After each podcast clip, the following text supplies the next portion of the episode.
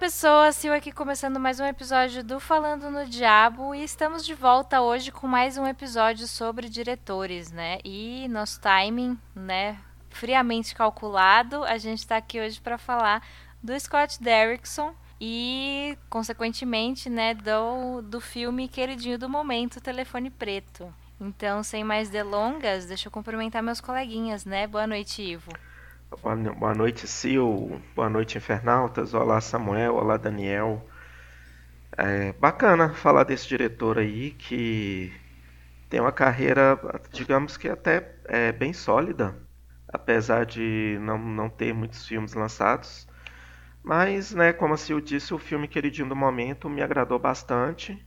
Mas vamos passar aí pela carreira dele e tem mais, tem mais coisas legais aí para falar. Muito bem. Boa noite, Daniel. Boa noite, Sil. Boa noite, colegas. É, eu... é uma, foi uma, uma boa surpresa revisitar alguns dos filmes do Scott Derrickson, porque tinha muitos deles que. É, muitos não, né? Porque não, não fez muita coisa. Mas alguns dos filmes dele eu tinha um carinho muito grande, e daí eu revi e esse carinho diminuiu um pouco. Enquanto que outros é, eu lembrava de não ter gostado muito, e daí agora eu revi e acabei gostando um pouquinho mais, então foi um pouco diferente do que eu esperava. Mas eu acho que ele tem, um, como falar, tem uma carreira sólida, uh, apesar de que às vezes, tipo, dentro do próprio filme ele tem toma algumas escolhas que eu acho um pouquinho duvidosas e tudo mais, mas é, é, o tipo de coisa que a gente vai discutir aqui ao longo do, do episódio. Mas é um diretor que eu gosto bastante, eu acho que ele merece ser mais reconhecido, assim como esses é, novos nomes do terror aí. Eu acho que ele merece estar tá, tá no meio nessa lista aí também. Então, vamos conversar sobre ele. Muito bem. E boa noite, Samuel. Olá, Sil. Olá, Infernautas. Olá, colegas. E olha, para mim o Scott Derrickson é como um atacante de um time de futebol do grupo de acesso, com ótimos lances pro gol e todos batendo na trave. Então, tipo, pra mim é. é, é, é não, cara, vocês lembram daquele programa do. tá na Série 90, B até hoje. Não sei, anos 90, 2000, do, que era o Silvio Santos que tinha uma porcaria de uma máquina que chutava a bola pro gol e era alguém que ligava pro Gol show? Isso. Pra mim, o Scott Derrickson vai até no Gol Show, que nunca deu certo. Assim, né? nunca entrou naquele círculozão vermelhinho, que é o que faz mais ponto, mais dinheiro. Não, pra mim é, é, é isso. Ele tem uma, uma carreira né, interessante, mas para todos os filmes dele eu tenho um mais. Ó, vai, ser, vai ser complicado. Ah, mas isso é comum. É isso que eu digo. Dentro do próprio filme, é... não dá para concordar com tudo que ele faz dentro do próprio filme. A, a, gente acaba colocando na balança e daí achando que, ah, tá, foi mais positivo do que negativo. Mas nunca é só positivo, por exemplo. Uhum. Pobre. então vamos já começar, né? O Scott Derrickson é um diretor estadunidense, nascido em Denver, no Colorado. É, ele se formou na USC School of Cinema Television e talvez lá ele tenha feito o seu primeiro filme, que foi um média-metragem chamado Love in the Ruins. Ele tem 36 minutos, foi lançado em 95, é facilmente encontrado no YouTube só que é, a gente estava até conversando antes, né? É, a imagem é bem ruinzinha e o som também, então é um pouco difícil de assistir. Mas vale para quem quiser, né? Dar uma checada. É sempre interessante, né? Foi um filme que o, que o Scott dirigi, é, é, escreveu o roteiro junto com o Paul Harris Boardman. É, foi um TCC, né? Então em que a história é uma história religiosa, assim. É, são dois demônios, né? Um é mais experiente, o outro é o aprendiz dele. É, a história se passa em um posto de gasolina em Los Angeles e os, esses dois demônios é, eles não são visíveis, né? Eles ficam tentando influenciar as atitudes das pessoas que estão nesse posto. Acontece um tiroteio e os demônios então tentam as pessoas que tentam fazer algo bom, assim, eles tentam influenciar pro outro lado. Né? É, é, eu achei bem interessante, assim. É, Daniel, você que começou a assistir, o que, que você achou? É, eu vi. É, eu não consegui terminar porque, tipo, eu não tava conseguindo entender nada que eles estavam falando, porque o som tava muito ruim. Mas eu já, eu já ouvi o, algumas entrevistas do Scott Derrickson falando sobre o filme e tal, e, se eu não me engano, em certo momento chegou-se chegou a se cogitar transformar ele num longa-metragem. Se eu não me engano, foi isso meio que lançou a carreira dele, né? Porque daí ele começou a desenvolver isso, se eu não me engano, para o Brian Singer, que seria o, o produtor. É, e aí ele acabou entrando numa. Eu não lembro, mas ele começou a trabalhar como roteirista também por conta disso, então, né? Por conta do, desse, desse primeiro curta que tinha sido. Que tinham comprado os direitos para desenvolver e tal, né? Só que assim, é, essa questão, por exemplo, da religiosidade já está presente aqui nesse nesse filme e que é algo que vai vai estar tá presente em maior ou menor escala ao longo da carreira do Scott Derrickson, porque é algo que faz parte da vida dele também. Ele, uhum. ele veio de uma família extremamente religiosa, é, inclusive ele chegou a se envolver com fundamentalismo religioso, então tipo com, com seitas e coisas assim, então foi um negócio meio, meio tenso. É, e aí acaba isso acaba extrapolando para o cinema dele de alguma maneira e já está presente aqui desde o início. Muito bem. Eu achei muito engraçadinho que eu fui. Eu entrei no IMDB, né? Tem a, a ficha desse filme lá e tem é, aquelas. As, as reviews de usuários, né? E aí tem três, assim, de pessoas comentando de muito tempo atrás. E tem uma de 2006, que é uma pessoa falando que o filho dele, que estudou cinema em Los Angeles, trouxe um dia. Foi num festival, tipo muitos anos atrás, né, quando o filme foi lançado e trouxe o DVD. E aí a pessoa que escreveu tá falando: "Ah, a gente espera que que o Scott tenha muito sucesso na carreira dele e agradece por ele ter feito um filme tão importante. Achei muito fofinho. Menino tem futuro. É, pois é. Ai, muito bem. Mas então, cinco anos depois, né, em 2000, o Scott foi dirigir Hellraiser 5, Inferno. É, eu lembro quando a gente fez o nosso episódio da franquia Hellraiser por aqui, né? A gente comentou que acho que todo mundo, é, quando a gente assistiu, que a gente percebeu o nome dele lá na tela, né? Tipo, eu, eu não, tinha, não tinha procurado antes, eu acho. E, e não sabia que ele tinha dirigido, então para mim foi um choque. E, e, ele escreveu o roteiro desse filme também junto com, o, com, o, com esse Paul Harris Boardman, né? Que escreveu o média-metragem com ele. Quero saber o que, que vocês acham. É, eu revi ele recentemente. Eu, é, eu vi ele na época que foi lançado, então. Mas na época, assim, direto para home video, né? Não, não, lembro se eu vi em DVD ou em VHS. Acho que foi. É, não, essa época já era DVD já. Vi em DVD. É DVD. É, mas assim, eu, eu assisti, eu lembro que eu curti bastante o filme dentro do daquela, daquela questão do até, me, até mesmo pelo fato de o roteiro ser aquela coisa ali desmembrada ali do, do universo, né, do, do Railrazer. E, e eu gostei porque eu achei uma coisa diferente na época. Eu não tinha informação é, sobre a questão, essa questão que a gente vai discutir um pouquinho aqui, né, do é, né, pegaram o roteiro e tacaram os, os cenobitas no meio, a caixa de Lemachan, justamente por, por motivos contratuais, né, para não perder os direitos, mas é, apesar né, de algumas coisas assim no filme é, ficarem bem over assim, eu vou deixar até para o Daniel comentar uma que ele trouxe aqui, Apesar dele ter um ator bem não, canastrão. Pode falar, pode falar, não tem problema. o piercing no umbigo do ator. é, é, é uma coisa totalmente, né? Tipo, é.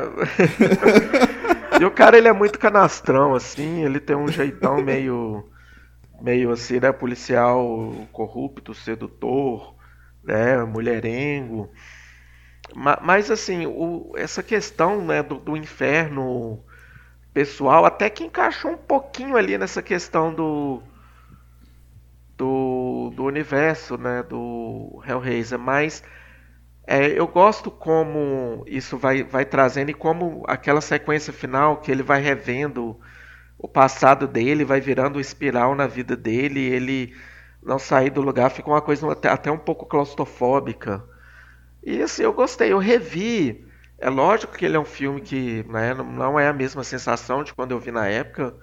Ele, ele dá uma envelhecida boa em relação a, né, a direção, a narrativa. Mas ainda assim eu acho que.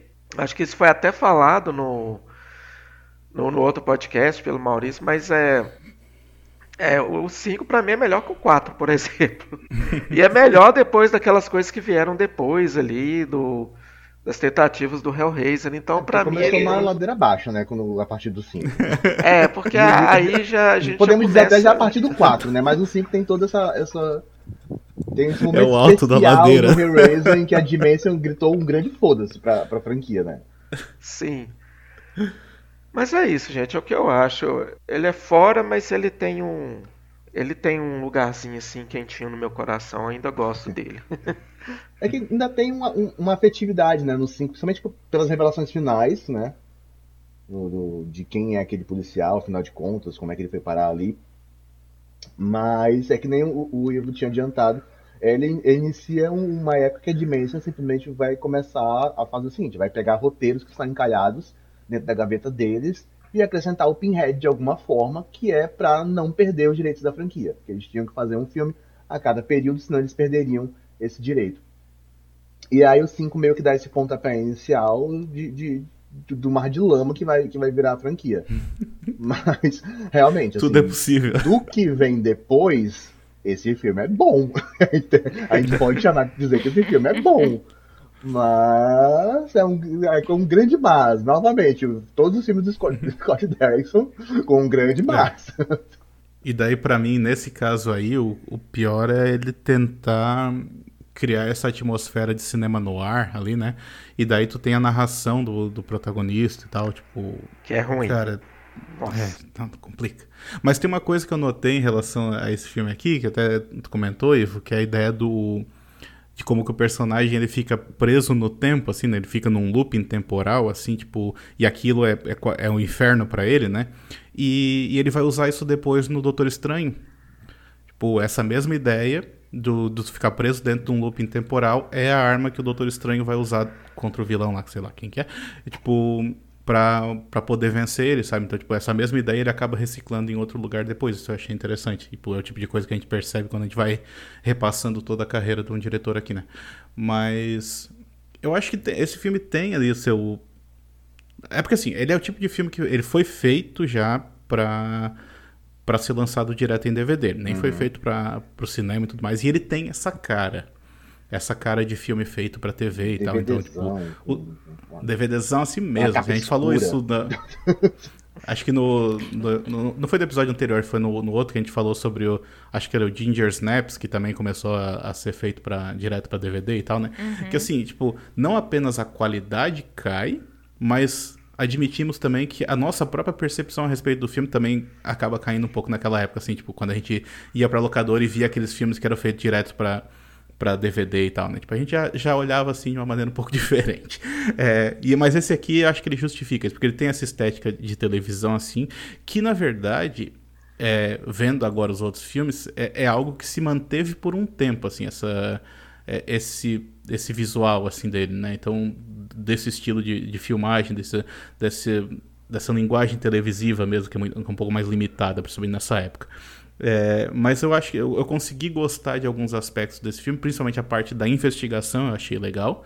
Mas assim, tem coisa ali que é absurda, né? Tipo, tem o. para mostrar que o, que o policial é, é canastrão e, tipo, e porra louca, assim, ele, ele, tipo, mostra ele roubando dinheiro de uma carteira que tá na sala de evidências da delegacia Sendo que tinha um registro de quanto dinheiro tinha na carteira, sabe? Então, tipo assim, tinha 500 dólares. Aí ele foi lá e tirou 300 e, e ele foi com uma caneta e riscou 500 e colocou, tipo, 200. Tipo, pra dizer, não, esse aqui é, tipo, esse é o valor, é o valor que tinha dentro da carteira. Tipo, ninguém vai reparar que ele riscou aquela porra, tipo, tá ligado? Tá um papel impresso com assim, ele, riscou, ele riscou com caneta azul e colocou um, gente, um valor novo. Vai se lascar no teu trabalho, faz uma lascada decente. O cara se lascou por 300 dólares. Faça um corretivo, né? Nossa, né? Anda não, mas a, a, ideia é que ele faz isso o tempo todo, né? Tipo, é, é. é, o, é o, comportamento dele mesmo, né? Então, mas eu entendo o que, que ele queria fazer, mas eu acho que tipo ele ele é, tinha outras maneiras de poder fazer isso, sabe? Essas ideias eu acho que ainda é, não estavam bem fechadas assim na, na cabeça do, do Derrickson como roteirista, principalmente. Eu acho que ele vai melhorando com o tempo. É, bem. E, bom, é, é, é legal que nesse começo ele tá fazendo filmes de 5 em 5 anos, né? Porque o nosso próximo é o, Exor o Exorcismo de Emily Rose, de 2005. Mais uma vez escrito pelo Scott Derrickson com o Paul Harris Boardman. Ele gosta, né, de repetir os, os parzinhos de roteiro. Os porque amigos, depois né? o, o Boardman vai sumir, mas vai entrar o... Vai entrar o Cardil, né? O Cargill, exato. Isso. É. Assim, eles antes disso eles fizeram eles fizeram bastante roteiro juntos. Ele é, ele, ele disse que o Hellraiser abriu muitas portas para ele, tanto é que ele escreveu ali o Medo e Obsessão, ele escreveu o Lenda Urbana 2 também, que é de- dessa época, né? É, Lenda Urbana 2 acho que é da mesma época do Hellraiser, né? Isso. Mas aí ele só escreveu. É, então, assim, ele desenvolveu bastante coisa. Tanto é que, se eu não me engano, deixa eu até ver aqui. É, o Livrai-nos do Mal, que é um que a gente vai falar mais pra frente, ele desenvolveu nessa época também, só que demorou 10 anos pra ele conseguir fazer. Então ele tava escrevendo bastante coisa. Mas ele só voltou a filmar mesmo com Emily Rose. Muito bem. Bom, é, Emily Rose é levemente baseado numa história real, né, de uma menina alemã chamada Anneliese Mitchell, que nasceu lá nos anos 50. É, é um filme de tribunal, né? É o que eu achei que o Invocação do Mal 3 ia ser. Mas no fim, Invocação do Mal tem dois segundos de cena de tribunal. Então, não sei, né, se, se é um filme que agrada, assim, aos fãs de... Que vão esperando um filme de exorcismo, né? Porque, ok, tem exorcismo, tem possessão, mas não é... Não... A Emily Rose mesmo é a persona... é uma personagem que aparece pouco, pouco. até. Né? Ela é coadjuvante, né? Eu já É, ia, exato. eu ia até falar que, tipo, é interessante como, como esse filme foi muito marcante pra muita gente. É, Sim. ele teve um, um hype gigantesco na época. Foi, assim, um Foi, sucesso de boca a boca. Muita gente dizendo, ah, é um filme aterrorizante, é um filme assustador. E eu fiquei muito curioso por esse filme. E quando eu assisti, eu, meu Deus, é um episódio de Law and Order. E eu odeio Law and Order. Então, o que é, que tipo, o Exorcismo de Emily Rose, no fim das contas, é um filme sobre tribunal. É, e ainda mais ah, fica é bem interessante que tem é uma das poucas coisas que eu acho interessantes, na verdade, que é a discussão de ah, e será que foi real o que aconteceu? Ou tá lá a promotoria dizendo que não, é baseado em esquizofrenia, em problemas psicológicos e tudo mais, que inclusive era algo que poderia ter, sido muito melhor abordado no filme. Sim. E no fim das contas, eles jogam muito a esmo pra fazer virar uma baita pieguice no final. Cara, eu odeio o final desse filme. Eu simplesmente odeio. Aquele resultado do júri e aquela condenação é ridículo. É ridículo, ridículo, ridículo. Mas enfim, eu não tenho nenhum apreço por esse filme. Real, eu, eu achei ele muito ruim. É, achei ele muito ruim na época revi alguns anos depois, achei pior ainda. E eu fico impressionado que, se duvidar, é o filme mais famoso, assim, do, do, do, do Scott Derrickson. Não sei se- en- en- Entre fãs de terror, né, digamos assim, ou, ou- ou simplesmente pessoas que assistem filmes de terror. A gente tem o Doutor Estranho, é. claro, que é um, um gigantesco orçamento e gigantesco resultado. Mas nos filmes dele, assim, eu acho que esse é o, o, o mais Scott Derrickson de todos. E é o que eu menos gosto. É, é uma questão que você levantou, Samuel, que eu, eu- quando eu vi a primeira vez eu gostei, mas esse filme ele passou tanto, tanto, tanto que eu acabei vendo ele muito, porque ligava TV a cabo, Exorcismo de- toda semana esse filme estava Aham. passando. Inclusive acho que ele continua passando muito até hoje. Eu não tenho mais TV a cabo, E mas acho que ele é um envelheceu filme mal, que né? passa muito. E ele envelheceu Ele muito envelheceu. mal. Eu acho que essa questão da discussão entre, né, entre o, o que é religioso e o que é ali da ciência e o tribunal acusa que é inspirado em uma história real de uma moça que é, né, foi diagnosticada com Com lá. esquizofrenia e e a- pela né, a, igre- a insistência da igreja em fazer um exorcismo, eles acabaram entendendo que foi uma negligência para o falecimento dela. Mas assim, como você disse, isso é pouco explorado é, no filme. Se eu, é, eu gostaria mais dele se isso fosse um pouco mais discutido, se quisesse, porque ele acaba indo pro lado da religiosidade. Então, é, que é uma característica dele, né? Isso. Hum. Aí ele acaba indo pelo lado da, religiosidade. Eh, da religiosidade. Então o Scott Derrickson ele acaba assumindo um lado nessa história, né? Ele, ele, é, ele assume. Ele assume que é esse lado dessa história é, do, do, padre lá ser né? Do tipo, na verdade, até mesmo do padre ter salvado a alma dela, né? No final tem aquela preguiça. É, todo mundo já viu esse filme, né, gente? Não é spoiler, mas é, né, tipo, apesar, né, dela, todo mundo já conhece a história, a alma dela é salva.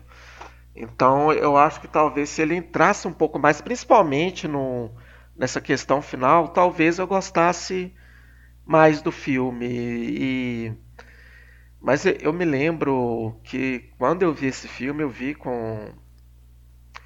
Não é com a família, né? A namorada, cunhado, cunhada, assim, eles ficaram aterrorizados, assim, com a cena do exorcismo. Eles, tipo assim, nem ah, piscavam, nem respiravam. É, quando, quando a gente alugou esse filme. É, mas, assim, né? Então, naquele momento eu gostei dele, mas depois eu fui revendo, aí eu Hoje eu já desgosto mais do que eu gosto dele. Eu acho que. Mas é o filme mais famoso dele, na minha opinião. É o que mais fez barulho, é o que mais foi exibido, talvez assistido dele. E tem uma questão do marketing, né? Essa questão do, do, do ah, é baseado numa história real. Isso foi usado pra caceta foi, na, nas sim. propagandas, cartaz, trailers, comerciais, tudo tava esse negócio baseado em uma história real. Aí eu assisti o caralho, que história real chata. Mas ainda é claro, é uma história real, real chata pra caralho. Eu, não sei, eu nem sei qual, qual é a base real da história, mas tipo, se tiver o mínimo da, da, da história, tipo, ai, a menina morreu durante o exorcismo. Porra, que padre fuleiro do caceta. a primeira coisa que eu pensei foi isso. Mas é, é aquela coisa, novamente é um grande massa. ele, ele é baseado num livro que foi escrito por um antropólogo que relatou esse caso aí que aconteceu não é Alemanha, não lembro onde é que foi. Mas é, é, essa é a base. Então ele se baseou principalmente no, no livro, né? Tipo, ele não teve muito acesso a, a outro a outros. Eu não lembro se ele teve acesso às fitas, talvez ele tenha, tenha tido acesso às fitas também. Mas é, é isso. Daí, lógico, ele criou a sua, a sua narrativa ali em cima e tal. Esse foi um filme que, é, desde que eu falei que deu uma piorada na revisão, assim, porque eu gostava bastante também. Eu tinha essa memória muito afetiva desse filme. Eu lembro que, por exemplo, eu lembro que quando ele saiu, eu acho que, eu, se eu não me engano, saiu uma reportagem na revista Sec sobre esse filme. E uma das coisas que eles falavam era a respeito das cores do filme, porque é um filme bem colorido. E aí ele falou na, na entrevista que era uma, né, era uma influência que ele tinha puxado lá do Dario Argento, lá do Dario Argento, porque ele falou que o Argento tinha mostrado para ele que o terror não precisa ser só escuridão e coisa assim, pode, pode ser, as cores podem ser assustadoras também. E daí ele, ele tentou trazer isso pro filme. Então é um filme bem colorido, assim, as cenas na universidade tem sempre uns laranjas, umas coisas assim. Aí tem o, o bar lá onde eles vão, que tem tipo, uma parede meio verde, meio sei lá que cor que é aquela. Então, assim, isso chamou muito a minha atenção, né? E daí eu fiquei. Eu tinha muito mais essa lembrança das cores do filme do que do filme em si. Revendo o filme agora, é, algumas coisas, essas breguices, assim, de. Essa cara de filme feito para televisão ficou muito evidente para mim. Tem uma cena ali de um flashback de quando ela encontra um medalhão, assim, na, na, na neve, uma coisa assim que é, é brega demais, assim. Brega Nossa demais. senhora, essa é a Lembra dessa? mais odeio. É. mas, uh, mas tem uma coisa nesse filme que eu, que eu gosto bastante, que eu digo que é, é, é, como essa evolução do Scott Derrickson, assim, tipo assim, como ele vai afinando algumas coisas. Porque tem uma sacadinha no roteiro desse filme que eu acho muito boa, que é a ideia de que ele termina o filme antes do final da história da, da Emily Rose. Ele não mostra o final da história pra gente. Ele só mostra, tipo assim, o, a, o ponto onde ela chegou que foi ali, tipo, que é aquela cena que virou o pôster do filme, né? Aquele encontro que ela tem lá com a Virgem Maria, sei lá o quê. É. Mas assim, a história dela se estendeu por, por semanas depois da, daquele encontro, só que ele não mostra isso. Ele, ele encerra a narrativa antes, daí ele fala assim. E aí o que aconteceu depois vira só um diálogo ali do, do padre enquanto ele tá fazendo né, o seu, te, o seu testemunho. Mas eu achei isso interessante, porque, tipo assim, normalmente quando você tá fazendo um negócio que é baseado em fatos, coisa assim, é, você tenta, tenta, levar a história até o final, sabe? Tipo assim, mostrar tudo o que aconteceu. E ele, ele esconde, tipo assim, tudo aquilo do que o padre está sendo acusado, a gente não vê no filme. O que também corrobora com essa ideia de que é, ele, ele escolheu um lado muito claramente e ele não quis mostrar o outro lado. Então, uhum. Porque todo esse negócio assim, da, ela morreu porque ela estava subnutrida e coisa assim, tudo isso aconteceu depois daquela cena do, dela conversando com a árvore lá. Só que a gente não vê nada disso, sabe? Então, mas como recurso narrativo, assim, tipo de encerrar a história antes do seu final, eu achei interessante. Mas tem as suas breguices. Isso porque o Scott disse que escolheu escrever esse roteiro com o Boardman, porque o Boardman é uma pessoa cética e assim eles iam equilibrar e trazer uma ambiguidade e tal. Ah, Falharam. Né? Equilibrou né? toda. Aham, uhum, tô vendo a ambiguidade. Não, mas em alguns momentos do tribunal, tu, tu, até vê um ensaio disso. O problema é que ele posiciona o filme todo de uma numa determinada direção. Então, assim, tu vê que no, em alguns diálogos ali no tribunal ele até tenta, assim, alguma coisa. Tem, é. tem umas coisas que o, que o promotor ali traz que, que faz sentido, assim. Mas uh, o filme todo está posicionado contra isso, né? É, no, no, no, tribunal sim, mas na hora que ele vai relatar os. Vamos, vamos, vamos dizer assim, né? Na hora que ele vai é, ilustrar as cenas, né? Aí ele vai muito pelo lado religioso. Mas ele faz aqueles negócios que eu acho muito legal, que é ele mostra uma cena e depois, quando tá no tribunal, ele mostra a mesma cena, só que, tipo, por uma outra visão, por uma visão cética, né? Então, tipo, tem uma cena dela vendo um demônio no, na, no céu, assim, coisa assim, e depois ele mostra essa mesma cena e não tem nada, sabe? Só que, de novo, é uma ele dá mais importância para uma do que para outra. Então, por mais que as duas estejam lá, a gente vê claramente para que lado que o pêndulo tá, né, tá balançando ali. Seria essa a reconstituição dos fatos, né? É. É isto. Então, um pouquinho depois, em 2008, Scott dirigiu O Dia em que a Terra Parou, com base em um roteiro do David Scarpa. É, o Dia em que a Terra Parou é um sci-fi, né? É um remake do filme de 51. Foi baseado no conto Farewell to the Master, de, do Harry Bates. E vou deixar esse para você então, Samuel. É. Eu tava brincando que eu acho que esse é meu filme favorito do Scott Derrickson. E ele é, é uma contradição gigantesca, porque ele foi um, um, fracasso em tudo que ele se propôs. É, fracasso de crítica, fracasso de público. e, é, novamente, essa adaptação, essa nova adaptação do, do clássico de 51. Eu tenho um apreço porque o, o, o dia em que a Terra parou, né, conta a história de um alienígena que vem para o nosso planeta para avisar a humanidade de que tem uma crise vindo por aí, que se essa crise não for superada, ele mesmo vai ter que dar um jeito nessa situação. O clássico de 51 ele é, ele vem com uma, uma mensagem contra a, a guerra nuclear, né? A ameaça da, da Guerra Fria. E o Dia em que a Terra Parou de 2008, ele vem com uma mensagem ambiental.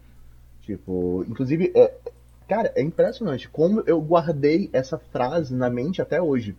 Que tem um momento que o, o Klaatu, que é protagonizado pelo Keanu Reeves, está conversando com um outro emissário do, do. que não é nem um planeta de onde ele veio, é tipo uma liga de planetas. Uhum. Que aí ele, ele diz mais ou menos assim: que poucos planetas no universo são habitáveis. Esse é um dos poucos. E ele está prestes a ser destruído e nós não podemos permitir isso. Isso, isso foi muito marcante para mim na, na, na, época. Eu, eu lembro dessa, dessa, dessa conversa deles até hoje. Então acho que é por isso que eu gosto desse filme. Ele, ele tem uma mensagem, é uma mensagem interessante, mas é aquela, aquela coisa de que. aquela ideia, né?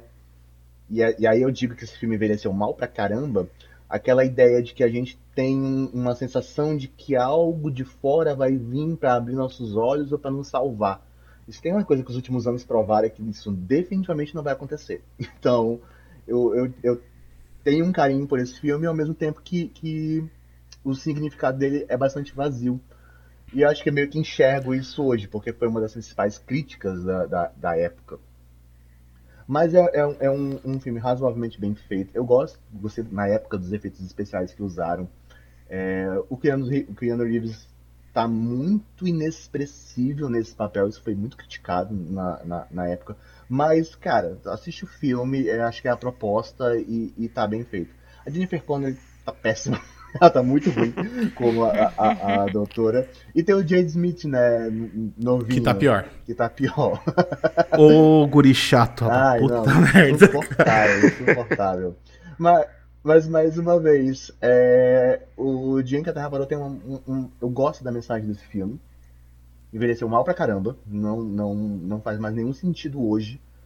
Mas eu gosto dessa mensagem. E eu gosto pra caramba do, de, de um, de um artifício que eles utilizaram nesse roteiro, que a grande ameaça contra a humanidade, se eles não, não tomarem jeito logo, é o robozão. E eles têm. Eu vou falar um, um, um, do final do filme praticamente. Que o governo dos Estados Unidos pega o robô e tal. Tenta, tenta abrir ele, estudar ele, não consegue, usam brocas de diamante. Aí tu pensa, eita que o bichão vai vir, eita que o bichão vai vir. Quando o robô é ativado para destruir a humanidade, deixar só o planeta com os outros seres vivos, não é o robozão. Ele se desfaz em, em moscas. E essas moscas são capazes de comer tudo que a, o, os seres humanos já produziram, inclusive os, os, próprios seres humanos. Então eu adoro esse conceito, achei muito legal, achei muito inteligente. E é isso. Mas é um filme que, que, que não novamente, foi um grande fracasso de tudo em que se propôs. Ninguém gosta desse filme, as pessoas que assistiram não gostam, a crítica não gosta, quem fez acho que, que, que quem participa assim se esconde de, de, de que teve envolvido nessa produção. E aí foi Ele um, próprio, um né? destino meio triste. Ele próprio não, não gosta muito do resultado, ele fala que ele gosta de algumas coisas, mas não de tudo. É, eu gosto bastante do original do Robert Wise. Eu acho, eu acho Robert Wise sensacional, né? Eu, tipo, como eu acho que ele é um dos grandes diretores do cinema, assim. E eu gosto bastante do original. Então, já fui quando eu fui ver, eu fui ver com o pé atrás, admito. Mas agora eu revi esse filme aqui para o podcast e, assim, consegui notar de novo essa estética meio de te televisiva assim do Scott Derrickson ainda estava ali parece apesar de ser uma grande produção ainda tem essa cara de filme feito para DVD sabe é, tem essa, um pouco dessa breguice, assim. E você vê claramente, assim, quando o Scott Derrickson fala que ele não gosta de alguns aspectos do filme, é porque ele fala que ele não teve controle criativo sobre o filme. Uhum. E eu acho que a grande prova disso é a participação ali do Jason, Jaden Smith, porque aquilo ali claramente é alguém que empurrou, o Will Smith, alguém empurrou aquele, aquele menino ali, porque ele não combina em nada com o filme, ele tá ruim demais, demais mesmo, assim, ele tá chato. E eu digo assim que ele não combina pelo seguinte: pode analisar a carreira inteira do Scott Derrickson. Ele é um excelente diretor de crianças. Todas as crianças que participam dos filmes dele, tem várias que participam, estão muito bem. O único que tá ruim é o Jaden Smith. Então eu acho que ali foi empurrado, sabe? Tipo assim, não, tem, leva ele aí. Vai no conjunto, assim, sabe? Então, tipo, é, isso me incomodou bastante. Mas essa mensagem do, é, eu, eu, eu, achei que ressoou bastante, assim, com. Até mais hoje em dia do que na época do lançamento do filme, essa mensagem, tipo assim, vocês estão na beira do abismo mesmo, assim, tá, tá chegando num ponto sem volta. E aí o, né, o alienígena vem para cá meio que pra, pra resetar o planeta, sabe? Então, eu achei que hoje em dia a gente talvez até já tenha passado né, desse ponto sem volta, né? Mas achei que combina bastante com a atualidade. A questão aí que tu falou, Samuel, é que é essa ideia de que, ah tá, o que o filme prega é que diante do abismo, quando a gente chegasse num ponto assim que estivesse diante do abismo, a gente ia mudar as nossas nossos Nossa, mudar a consciência é mesmo, né? E aí, e aí não, na verdade, tipo assim, é, basicamente a gente a gente tá na beira do abismo e tá falando, vamos seguir em frente, então, né? então, o filme, o filme é muito mais otimista, que eu acho que de novo vem muito dessa natureza da criação dele também, né? Da, da, de certa maneira, essa, dessa parte da religio, religiosidade que não está tão presente nesse filme aqui, mas que eu acho que está por trás também. Mas é um filme brega também, tem que admitir, porque é, tem essa estética isso, isso, brega dele. Desse detalhe. Ele é bem breguinha. Ele é bem, bem A estética dele é bem. E, e custou caro, foi 80 milhões pra época, né? Uma grana do caramba. Mas, É, mas tu vai ver os mal efeitos especiais hoje em aplicado dia no, e tá- No, no uso estético. É uma, uma assinatura estética bem zoada. É isso. Bom, é, em 2012, né, acho que todos concordamos, espero, que Espero, né? ele deu um, deu um up aí na carreira com o lançamento de A Entidade ou Sinister, né? Então, é um roteiro do Derrickson com o C. Robert Cargill. É um filme que eu assisti, eu fui assistir sozinha no cinema. E aí, aquela cena do. Gente, quem não tem ataques cardíacos até hoje com a cena do cortador de grama Nossa já está senhora. morto por dentro. Não, todas as Porque até cenas- o Ethan Hawke levou um cagaço, né? do- dos microfilmes são do caceta. Esse filme, Nossa, te desperta medo de verdade. De verdade. De verdade. Aquele medo genuíno, aquele medo que, que inclusive, que quem não é um grande fã de terror precisa ter pra considerar que é um filme de terror. Então, É, esse daí ninguém vai, dizer, vai ver e dizer que não é, né? isso, ninguém vai assistir esse filme e É. dizer que não é um filme de terror. Ele foi considerado aí num projeto de estudo, The Science of Scary Project, como o filme mais assustador de todos os tempos. Aí depois ele perdeu pro host, né? Aí ele host perdeu em primeiro. host. Ei, é foda Gente, eu também. posso. Vocês me permitem só contar uma historinha rápida aqui que tem relação com, com esse filme aqui? É só. Eu vou dar um, vou dar um pequeno contorno, tudo bem? Manda. É que assim, é, a gente tá falando aqui do Scott Derrickson e tal, mas eu acho que pra falar sobre esse filme específico e sobre essa virada na carreira dele, é preciso falar um pouquinho sobre o Cargill também, né? O, o roteirista, o C. Robert Cargill. Porque a- a- o Sinister, né? A entidade é, é uma ideia original do Cargill. O, o Derrickson pegou, pegou o trem andando, digamos assim. O que acontece? Eles, o Cargill ele é- não era roteirista, tanto é que esse aqui é o primeiro roteiro dele. Deixa eu até confirmar isso. Isso, exatamente. Ele nunca tinha escrito nada antes. Ele era crítico de cinema, ele escrevia para aquele site Anti-Cool News. E aí o, o Derrickson conheceu ele por, por meio do site, assim, ele lia as críticas que o, que o Cargill escrevia, gostava muito do que ele escrevia e tal, eles começaram a trocar e-mail e coisa assim, ficaram, tipo, uma amizade à distância, né? E aí eles sempre conversavam e tal, o Cargill até, acho que participou da, da premiere do dia em que a Terra parou, mas, tipo, bem rapidamente, né? Mas eles sempre ma- mantiveram contato, assim, mantiveram uma certa amizade. Quando o Cargill re- resolveu se aventurar na escrita de ficção, porque ele também é, é- é escritor de livros, né? A, primeira vez que ele escreveu alguma coisa, ele mandou pro Scott Derrickson ler para ver o que, que ele achava e tal, não sei o que. O Scott Derrickson falou que ah, tinha algumas coisas para arrumar e tudo mais, mas se tu terminar esse livro, eu consigo que tu publique ele, eu consigo, né, botar na- nas mãos de um agente que publique ele. Então, assim, ele iniciou a carreira dele como escritor também e tal, né? E eles sempre mantiveram essa amizade, assim, à distância. E aí teve uma vez que o Scott Derrickson, depois ali do, do dia em que a Terra parou, ele teve contato com o Jason Blum, que estava lançando a Blumhouse nessa época.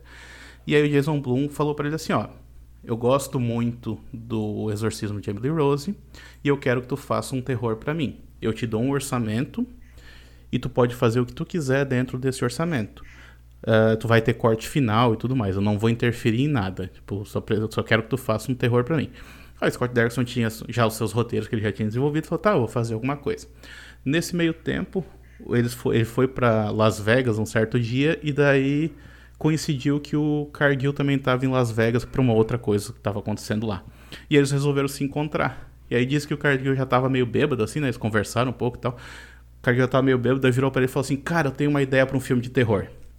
E aí o Scott Derrickson falou que, tipo assim, é, pro cineasta, né, pro diretor de terror, ele disse que isso é papo de bar, acontece o tempo todo, tá ligado? Toda vez alguém encontra ele, vai, vai querer vender pra ele uma ideia de algum filme e tudo mais, ele fala, ah, meu Deus, que saco, né? Mas ele falou, tá, tudo bem, fala aí a tua ideia, né? E ele contou, tipo, a ideia inteira do Sinister, assim, tipo, os atos divididos direitinho, assim, tudo, tudo já tava bem estruturado, porque era uma ideia que ele já tava desenvolvendo há muito tempo, sabe? E aí disse que na hora que ele ouviu, ele falou, puta merda, foda-se esse filme que eu tava desenvolvendo pra, pra Blumhouse, nós vamos fazer esse daqui. Aí o, o, o Cargill achou que era meio que papo de bêbado, tá ligado? Sim, sim, vamos marcar, vamos marcar e tal, né? Só que daí o Scott ficou insistindo, não, tu tem que escrever isso daí, tu coloca, escreve um argumento, a gente registra ele e aí a gente vai desenvolver isso daí. Daí ficou, tipo, insistindo, insistindo. E daí é que nasceu essa, essa parceria dos dois. E tanto é que, assim, com exceção aí do do Livrar-nos do Mal, que a gente vai fazer depois, que era, como eu falei, um roteiro que já vinha de antes, o que ele fez dali em diante ele fez em parceria com Cargill. E tem uma mudança grande é, na, na, até na maneira como ele, ele filma esses roteiros. Porque, primeiro, eu acho que com o Sinister ele passou a fazer cinema de verdade e não a fazer esses filmes com cara de filme feito para televisão, sabe? Isso aqui é cinema de verdade. E ele se tornou muito mais brutal o cinema dele. Muito mais violento, sabe? Ele, ele não. Ele parece que não, não se segura mais no, no na maneira. No, nos filmes, no, no, que ele aborda e no caminho que ele, que ele segue com os filmes dele. E isso eu acho que é fruto dessa parceria com o Cargill. Tanto é que ele mesmo fala assim que. É, ele não consegue. Ele, ele sempre fala né, que ele não, ele não consegue escrever nada sozinho, tanto é que ele sempre teve um parceiro de, de, de escrita, né?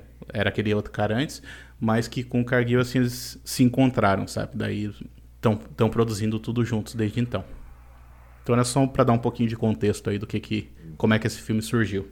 Revi a entidade bem recente.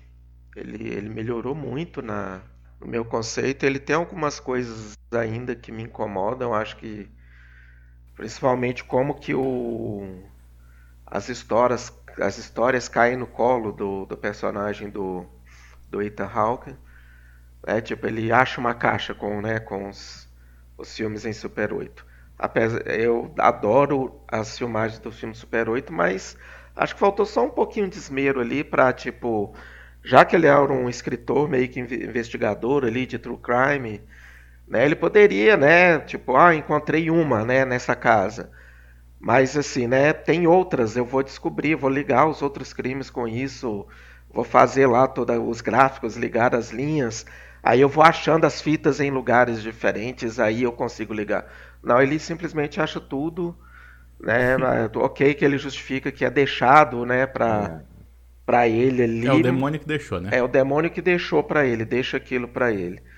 Mas eu, assim, não me convenceu muito isso. Mas, mas assim, o conteúdo das fitas é muito foda, né? É brutal. Ele, já, ele já abre. Visceral ele já abre com a primeira, né? A primeira cena, que é a cena do, do enforcamento na árvore. E aqui, aquilo, na hora que abre o filme sinistro, ele, ele já mostra ali o, o que está por vir. Eu acho muito bom o momento que ele está vendo as fitas, que ele está investigando, ele está entendendo aquilo. Aí os filhos deles começam a ter aqueles surtos. Isso é muito bom, assim, até, até o final.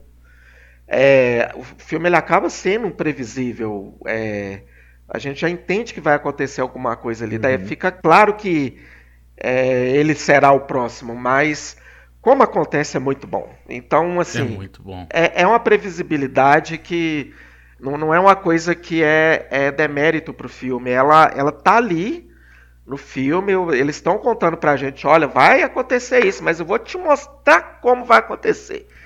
Você vai não ficar. É o que vai acontecer, como... o como, né? O como é que é a questão, né? É, você vai ficar pesado trancado nesse, nesse final. E realmente funciona muito bem. É, a gente vê de fora, né? Mas o protagonista ele não consegue ver. É, é diferente Mas é, isso. É, e também porque assim, é, tem uma coisa, né, que eu, eu acho esse, esse protagonista, eu acho como personagem assim, extremamente bem desenvolvido, porque é. ele é esse cara que, por exemplo, tem uma hora que ele vê uma, uma entrevista antiga que ele fez, né? E daí, tipo, que daí ele, fez, eh, ele escreveu algum, um livro que fez muito sucesso e depois outros que fracassaram, inclusive com contendo informações erradas e tal, né? E daí numa dessas entrevistas ele fala, o cara pergunta para ele assim, tá, mas você prefere escrever o, um livro de sucesso, né, depois que a pessoa morreu, ou possibilitar que você salve a vida das pessoas? Ah, não eu prefiro cortar minhas mãos do que escrever só pelo sucesso e tudo mais. E daí, tipo, é. o que a gente vê no filme é justamente eles, eles sacrificando tudo para poder ter o, ter o sucesso de novo, assim. Então, como personagem, e, e aí a atuação do Ethan Hawke, eu acho que é essencial nesse caso, ele convence, sabe? Tipo, porque assim, é uma, é um, como trama, é absurdo, assim, porque ele se é um escritor que se mudou junto com a família para uma casa onde as pessoas morreram para investigar a morte que aconteceu dentro daquela casa, né? E aí ele ainda usa algumas justificativas do tipo, tem uma hora que a, a mulher dele pergunta assim, tá, não vai me dizer que a gente se mudou para uma casa próxima de onde aconteceu os crimes. Ele fala, não, próxima não. Daí fica por isso Nossa, mesmo. Eu ia, eu ia falar disso mesmo. Porque, tipo, ele é um cuzão já no começo, é. quando ele acha, as, acha, é, ele acha as fitas. Aí ele pega o telefone para ligar pra polícia. A polícia atende e ele desliga, ele desencana, né? Porque Sim, ele olha pro livro dele, né? essa oportunidade, é. é. E beleza, você pensa, ah, beleza, é um cuzão. Mas nesse diálogo, quando eles estão brigando, é isso. Ah, você perguntou se tinha acontecido um crime duas casas para baixo. E eu falei que não. É, isso foi muito. E não aconteceu nada aqui. Aí ela, ah, então, não, então ninguém morreu aquele. Não, foi no, foi no jardim. Nossa, é muito. É, é, é muito morrer mesmo, tá? De boa. Exato. Não, mas e, e, assim, e ele, e ele entrega isso, né? Isso que eu quero dizer. O Ethan Hawke tá sensacional no filme. A gente vai falar mais uhum. dele depois, né?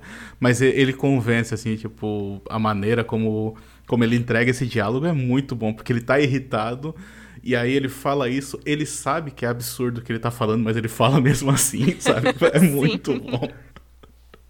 É muito bom. É, é, é, uma justificativa muito quinta série, né? Mas assim. muito. Não, total, ele sabia disso. Né? Ele, ele tentando. Tem uma hora. Tem uma hora que o policial fala, ele faz amizade ali com o policial, o policial fala assim: Tá, e a tua mulher não sabe que é o crime aconteceu aqui? Aí ele fala: Não. Aí o policial fala assim: Nossa, eu não queria estar aqui quando essa conversa acontecer. Ele responde: Eu também não. É. Sim. E o policial, né, tadinho? Ele não tem nome. Ele não tem nome nesse filme, ele não tem nome no segundo filme. Ele é não, o. Ele é, é Deputy, é o, é, ele é o delegado tal. Tá salvo é. como delegado é Legal tal. como ele é ele persuadido, tá, né? Facilmente pelo Ethan Hawke, assim como o Ethan Hawke usa ele, né? Não. Você pode me ajudar, o cara? Posso? Tanto é que no final o cara tá ligando para tentar salvar a vida salvar dele, ele não atende telefone. Tá que, o, o, que eu gosto da entidade é que ele, ele, é um filme de camadas, que, que tem muita coisa acontecendo ao mesmo tempo e é interessante como ele tá sempre funcionando muito bem. A gente tem essa questão do, do grande mistério. É, houve uma morte de uma família extremamente violenta dentro daquela casa e o, o Oswald, né, que é o Ethan Hawke, que é um, um, um, escritor de um grande sucesso que não conseguiu repetir o seu sucesso e está tentando repetir esse sucesso. É, na questão do drama familiar, o que eu acho muito legal na entidade é que o filme é todo focado no Oswald. Mesmo ele tendo uma mulher e os dois filhos, você vai conhecer muito pouco sobre esses dois, sobre esses três personagens. O, o, o é um, é, ele é um ególatra. Ele é um ególatra tão grande que ele está controlando todo o, drama da própria família. O filme vai se voltar contra ele e ainda assim você vai ficar com esse pequeno vazio, porque tudo está ali ao redor dele. Tudo é ele. É, e aí, junto com essa questão do, do mistério da, da, das famílias assassinadas, desses filmes em Super 8 que são brilhantes, são um, um elemento assim sensacional, sensacional. Inclusive, a forma como é feito são filmagens em primeira pessoa. É, antes uhum. disso, você tem, de cada família morta, você tem as intimidades, você tem os momentos de lazer, os momentos de descontração, e aí depois você tem um corte abrupto para para real intimidade. Você tem essas pessoas dormindo, você tem essas pessoas sendo vistas de longe, até o momento que essas pessoas são mortas. É, e essa visão em primeira pessoa é o que causa esse efeito tão bom nesses, nessas, nessas, nessas filmagens. Porque tu tem ali famílias que parecem que estão vivendo super bem, mas elas estão sendo observadas. Algo ruim vai acontecer com elas. Você sabe porque você tem a visão da pessoa que vai causar essa ruindade nessas pessoas. Então é, é angustiante. E, e, essa angústia desce pro personagem do Ethan Hawke. Que ele começa a beber, ele começa a ficar doido assistindo os, os, os vídeos, ele tá cada vez mais nervoso. Tem uma cena com o policial que a câmera é, e a, a, a, fotografia desse filme é muito eficiente. É, a câmera tá pegando ele meio que por debaixo enquanto ele olha pro policial de cima. E aí isso só reforça o quanto ele tá ficando doido com toda aquela história. É, o mais que eu tenho com esse filme é a questão da própria entidade em si. Que aparece ali nos vídeos, com suas pequenas aparições, suas dicasinhas. Vem na cena que eu acho a pior do filme, que é o, o, o personagem de Ethan Hawke andando pela casa e. É, é spoiler, gente, a gente tá falando do, do filme direto os espíritos das crianças meio que estão por ali ao redor dele. Não gosto dessa cena, acho ela. Acho ela não gosta. Acho ela Porra, muito mal dirigida, inclusive destoa pra caramba. O filtro tá diferente nesse filme, nesse, nesse momento. Ali na hora que ele, mesmo. ele vê o cachorro e os meninos estão atrás dele. Isso. E, e aí, é, ele anda como, pelos corredores é, também, né? Como é, o Ivo diz, a gente vem pra uma coisa brilhante, que é a gente sabe o que vai acontecer, a gente não sabe como. E quando, com, como acontece, é maravilhoso. É um, um, um, encerramento desse filme. Curiosamente, eu não, sei, eu não sei se vocês notaram na época, mas a entidade foi muito mal recebido. É, é, foi? É, eu acho assim, eu vi muita crítica negativa em cima desse filme, muita mesmo. Só que as críticas positivas eram realmente críticas, críticas positivas. A galera tava defendendo bastante. Mas vi muita gente falar desse filme. Hoje eu entendo melhor porque, porque ele, ele foi mal recebido, principalmente assim, pela questão do personagem, que novamente é um cuzão. é, esse, esse, essa vibe ególatra, né? Então muita gente não se identificava com, com, esse, com ele, não gostava dele, acabava descontando isso no filme. Mas como esse filme envelheceu bem. Tá? Inclusive, gente que, que eu conheço que não gostou na primeira vez, reassistindo hoje, né? Ele tá disponível acho que no Prime Video. Ou ele saiu, não sei. Tava, saiu. Ele tava é, no Prime, eu vi lá. Nossa, foi uma doideira que eu fui procurar como a entidade, aí aparece, mas é, é naquele é, nos canais, né, que você tem que pagar a parte. Eu não lembro qual que era o outro uhum. serviço que você tinha que pagar. E aí eu procurei como Sinister, aí aparece como Prime e só que tinha uma mensagem lá que vai sair em seis dias. Seis Nossa. dias, já faz uns três ah, que eu vi, é. então já, quando já. esse episódio sair já vai ter saído. Eu não sei para que serviço que tá indo. Mas é isso. É.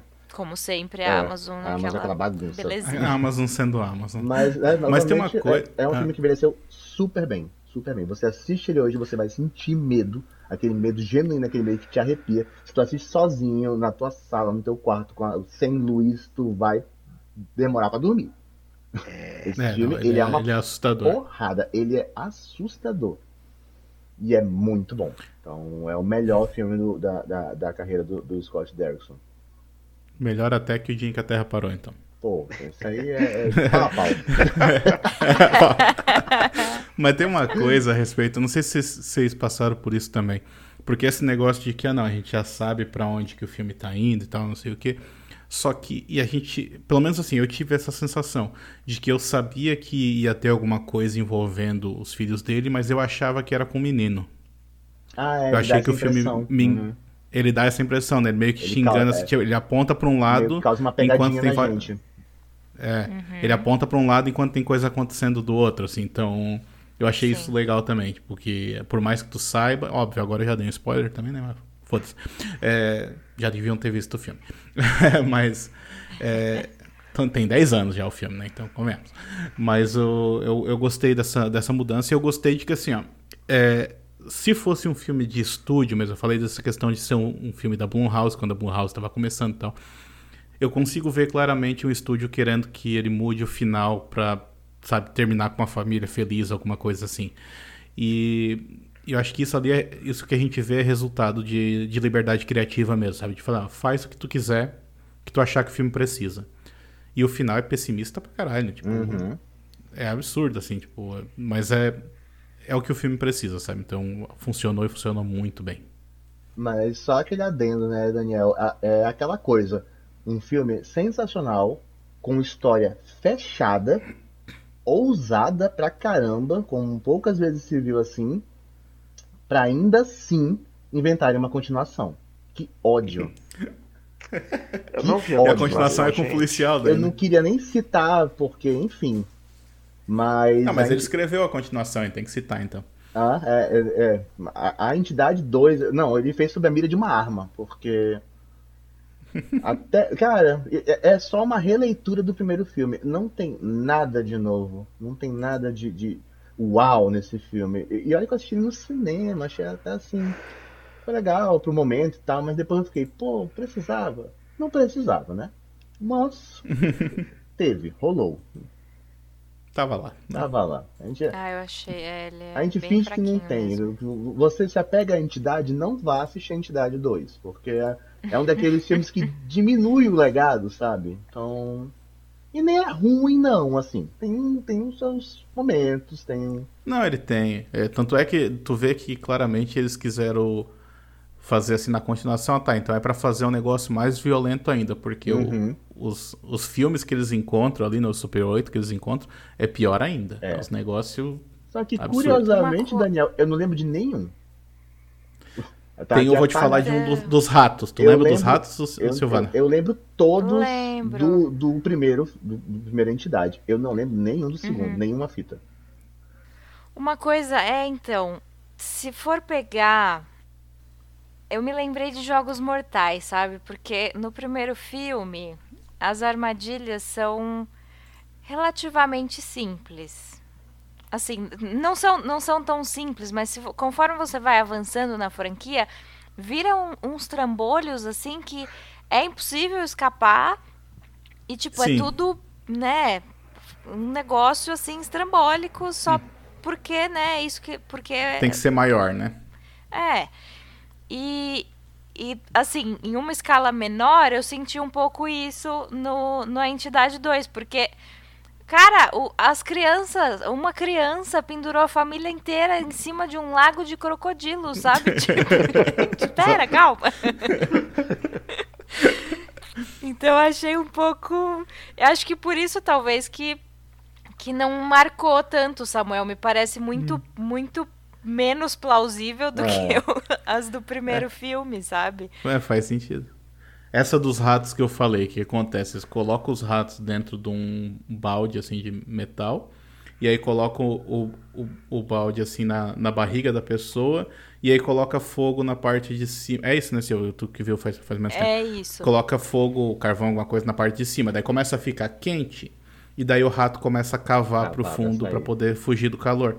E daí ele começa a cavar na barriga das pessoas. Então assim, ele Sim. entra, tipo, se tu não vê nada do nada, tu vê os ratos saindo pelos lados da barriga do cara, assim, então, tipo, mas da onde que ele tirou essa ideia para fazer isso, sabe? Tipo, a criança. Tem que imagina é. achar esses ratos, pegar esses ratos. É. então, assim, a, a, gente teve essa, todas as, essas ideias aqui. Tá bom, coloca todas, então, no filme. É, tipo Gremlins 2, assim. tá vendo? Ai, Mas. Gremlins 2 é mais legal. É. Mas sim, eu, concordo que daí ele, ele destoa, né? Do, a continuação destoa do original, que o original é mais fechadinho mesmo. É, total. Mas sigamos então, gente. Vamos para 2014 com Livrai-nos do Mal é, que foi um roteiro do Derrickson com o Paul Harris Boardman, né? Como você falou, Daniel, esse roteiro tá pronto, tava pronto há muitos anos, né? Por isso, isso. que o que o Boardman tá de volta aí, então. E é um filme que deu uma melhorada na, na revisão. Assim, eu não tinha gostado quando eu tinha visto ele a primeira vez, mas agora eu consegui gostar de alguns aspectos do filme, não de todos. Porque os aspectos. Porque esse filme aqui tem meio que de tudo, assim, sabe? Tem é, investigação policial ali, ele tem é, um pouco de terror, tem suspense, ele tem uns dramas ali no meio também. Tem umas horas que tem uma cena de ação que não sabe de onde que saiu aquilo, mas também está no filme. Então, assim, tem um pouco de tudo. Algumas coisas funcionam um pouco melhor do que outras. A ambientação da cidade, assim, essa cidade toda chuvosa, assim, lembrando um pouco Seven, sabe? Tipo, essa cidade suja, assim. Isso eu acho que funcionou muito bem no filme. O problema é que e aí eu vou botar isso como sendo algo positivo do Exorcismo de Emily Rose. No Exorcismo de Emily Rose ele tem tipo dois filmes acontecendo ao mesmo tempo, né, que é o filme de terror e o filme de tribunal, e ele pelo menos vai até o final com os dois. Aqui parece que ele termina um para começar outro, sabe? Então, tipo, tu tem um a parte do, da investigação, a investigação meio que acaba ali pela metade do filme, daí já vira outra coisa, daí depois já vira outra coisa de novo, daí é um negócio que é, não funciona tão bem. Mas de novo a gente volta nessa questão da religião, porque é um filme extremamente religioso, é um filme que está falando aí sobre né, a pessoa encontrar, é, encontrar de novo a sua fé e tudo mais, então essa temática não, não abandona ele de jeito nenhum. Mas é essa bagunça, assim, né? Aquele negócio que a gente falou no início, tipo, é, ele acerta e erra muitas vezes no mesmo filme. É, eu, quando eu revi o filme para esse podcast, eu não tinha visto, confesso. É, ele me prendeu muito, eu acho que principalmente o roteiro ali no início, da questão da investigação do policial, que eu já falei que eu não gostei no Sinistra, aqui é uma coisa que é muito bem amarradinha, assim. De como ele, o policial investiga, de como ele liga os personagens, de como ele vai, ele vai ligando os fatos ali e ele vai até certo momento para mim muito bem. É, como o Daniel disse, aí o filme vira outra coisa. E, e, tem uma personagem que eu acho ela incrível, importantíssima no filme, que é um, uma das, das possuídas, que seria a, a Jane, se eu não me engano, é Jane. Ela. Aí ela. É, parece que vai é a, a, personagem dela vai assumir alguma coisa no importante no filme para de repente hum, aparecer caindo em cima de um carro Plá! eu virei uhum. gente é, aí, aí é uma coisa que virou é, virou uma bagunça e o Derrickson, e o Derrickson opta por algo mais, mais justamente pro lado da religião o, tem um personagem que é um padre é que, é que eu falei, é um jovem, um padre jovem, sedutor. O padre bonitão ali. Né? Bonitão. Né? e, e, que inclusive tem uma justificativa, né, para ele ser assim, porque tem um momento no filme que esse padre tem um envolvimento amoroso, romântico, que ele conta que é como se fosse um dos pecados dele. E isso é de certa forma usado é, contra ele. É, eu não gosto da cena do exorcismo desse filme. Eu acho ela é muito ruim em vários aspectos, assim. Até mesmo do padre contando, né? Tipo, as fases do exorcismo, né? Ele, tipo, dando um manualzinho. Eu não, não consegui gostar daquilo. Não, aquilo ali ficou É, tipo, eu prefiro, agora vem isso aí, tipo. Ah, não, não gostei do. É, aí eu não gostei dessa sequência final do filme. Assim, ele tava muito interessante. Eu acho que a personagem, o personagem lá do no zoológico, a investigação do policial ali, é, os crimes, né, que esse policial acaba investigando, como isso vai afetando a ele e a família, o, o Eric Bana, que é o ator, ele tá, tá muito bem no papel. O último filme ele, que ele fez, né, que eu nunca mais vi. é, mas ele tá legal, assim, é, eu não sei, eu, eu achei ele um diferente das coisas que eu já vi o Eric Bana fazendo. E, e, ele tá bem no filme, né? E tem, tem ali esse, esse arco da, com a família dele que é interessante, que não é uma coisa que é aprofundada, mas mostra como que essa investigação está afetando ele, como que isso é, é até um, um, digamos assim, um clichê no. Não vou dizer um clichê, mas uma convenção em filmes né, que o policial tá ali no extremo, no limite dele. É, eu vou, vou lembrar de um filme do personagem do, do Robert De Niro no do Robert De Niro não, do Al Pacino no Fogo contra Fogo, né, que é o policial que está ah, ali sim, sim. lidando com aquele negócio e acaba descontando tudo em casa. E aí e, é bem legal esse arco, mas eu acho que aí ele desanda numa sequência final, eu acho que ele poderia ter ter ido por um, ele ter mantido ali uma linha narrativa que talvez desse um resultado mais interessante no final. Bom, e um pouquinho depois, então, em 2016, o Derrickson vai dirigir o primeiro filme do Doutor Estranho, né? Com base em um roteiro dele próprio, com o Cargill e com o John Spates. Se vendeu para a indústria da Marvel. Isso é muito interessante, né? Porque ele falava assim que ele é, teve muita liberdade no, no filme Doutor Estranho, mais até do que, do que, por exemplo, no dia em que a Terra parou e tudo mais. Então ele falou que, não, a gente é um, é um ambiente que, que prioriza a criatividade, então eles não estão querendo um passar por cima do outro, eles querem que a melhor ideia vença sempre, então nunca tinha alguém impondo a sua visão sobre o outro, nem nada desse tipo, né? Isso é o que ele falava na época do lançamento e tudo mais. Só que daí depois ele saiu do, né, da, da continuação por conta de supostas diferenças criativas. Então, assim, não, alguma coisa não bate Ué. aí. Porque, né, se é, alguma coisa não tá batendo, sabe? E eu achei muito interessante também que, assim, a gente tá gravando aqui na, na terça-feira, né? E esse final de semana aconteceu a Comic Con lá em San Diego, né? E ele tweetou que achava é um absurdo tá acontecendo o Comic Con agora, no, enquanto os casos de Covid estão aumentando e tudo mais, né? O que, assim, tá, tá certo, não, não vou tirar a razão dele disso. Mas também é um pouquinho estranho porque, tipo assim, foi a Comic Con que a, a, agora a Marvel voltou com pe em peso pra, pra Comic Con, sabe? E ele tá falando que o evento não deveria acontecer, não sei. Não sei se foi, sabe, um, uma indireta, alguma coisa assim. Mas é só, é só bom lembrar também disso. Pois. É o. Eu me lembro do filme. Eu lembro como acho que a gente comentou no início, né? Eu lembro bastante do dos efeitos do filme, do personagem, né, do Benedict, assim, mas do início dele, de como ele vai vai se transformando. É, é um personagem que eu acho interessante, assim, dentro desse universo da Marvel. E é interessante como que a Marvel busca diretores, né, que trabalharam com horror para os filmes para os filmes dela, né? Teve um diretor aqui que a gente comentou outro dia que foi parar no Homem-Aranha 3, é, né? Que também, né? Fez algum filme de, de horror na ocasião.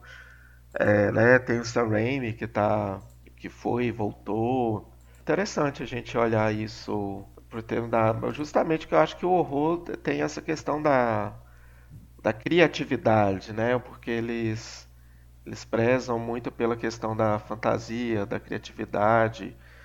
Então eu acho que o horror talvez ele proporcione isso bem do que pegar um outro diretor é, de, um, de uma outra. Né, que, que, é, que tenha mais afinidade com outro gênero. Mas eu me pergunto o que que, o que, que sobrou dele nesse filme aqui, sabe? Porque eu lembro que na época, na época que saiu eu não, não gostei, e esse foi o único da lista que eu não revi, porque eu meio que já aposentei super-herói, né? Mas eu lembro que na época eu tava conversando com um amigo meu, daí ele falou assim: "Ah, eu gosto bastante do filme por causa da por causa do Scott Derrickson". Daí eu perguntei: "Tá, mas o que no filme que tu identifica como sendo algo do Scott Derrickson?". Aí ele falou: "Não, mas tem uma cena lá que ele tá no viajando lá na tendo aquelas viagens astrais, lá sei lá o quê, e daí ele olha para a mão dele, daí do, de cada dedo da mão dele sai uma nova mão com novos dedos, não sei o que, não sei o que, não sei o que. Aquilo de lá é muito Scott Derrickson. Aí eu falei, tá, mas e o que mais que tu viu de Scott Derrickson além disso? Ele, não, não, foi isso mesmo, foi isso mesmo. Então, tipo assim, foi só uma cena, tá ligado? Tipo assim, que dá para dizer que, ó, foi. Que tem algo aqui que, que remete a, a terror ou remete ao que o diretor fez antes.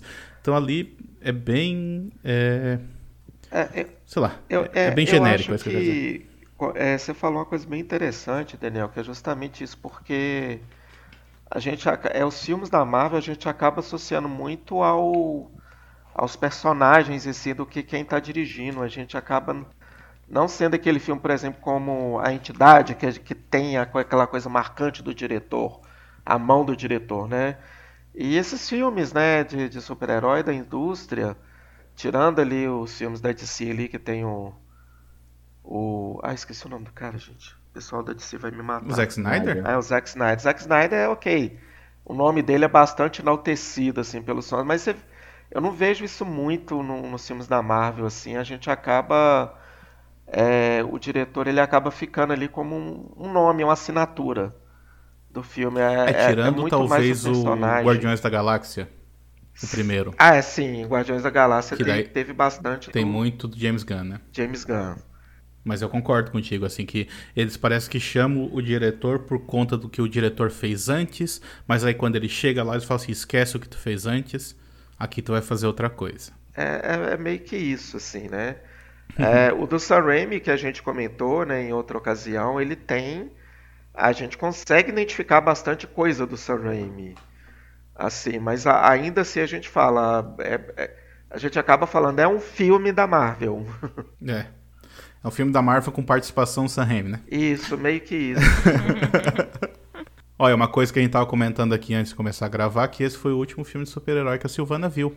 Depois de ver esse, ela falou que não precisava ver mais nenhum. Desistiu. Foi. é, da- É o, é o Ultimate Superhero Movie. Não, não preciso mais, então. Tá bom, né? Minha vida tá... pode seguir sem isso, então. Eu lembro, eu não revi o filme também, é, mas eu me lembro de não ter nem desgostado dele, assim, só, só, tipo, não achei nada espetacular. O elenco é muito bom, né? Uhum. E mas é, é, é o que a gente já falou no, no episódio de, de heróis, né, que a gente fez pouco tempo atrás, que Uhum. é muito trabalho, sabe, Pra assistir um filme. se- se- Não, não é nem. Agora já não é nem mais só assistir os filmes anteriores. Você tem que ver séries. Ah, Aham, é. sim. Esquece. Ai, Naque- Nessa época E ainda aí era é só um filme, né? trabalho maior ainda, gente. Não, não dá. Não, não, é sabe, uma não dá. dedicação. Assim, ó, e, e olha que a gente fala disso, mas assim, quando é pra ver todos os filmes do Sexta-feira 13, coisa que a gente vê, não tem problema. Jason vai pro espaço, beleza, vou também, não tem problema. Sem problema. Pô, também. Mas, mas é porque a gente define prioridades, tá? Tipo, então, Exato. Não. eu preciso Exato, abandonar. é isso. Vou, vou assistir filme pra gravar podcast ou vou assistir pra entender um filme que eu nem quero tanto assim ver? Exatamente. Então, é, a gente, eu tenho que abrir espaço pra, pra, pra, né, de tempo pra poder ver o Jason, então não vou ficar vendo filme de super-herói e tal.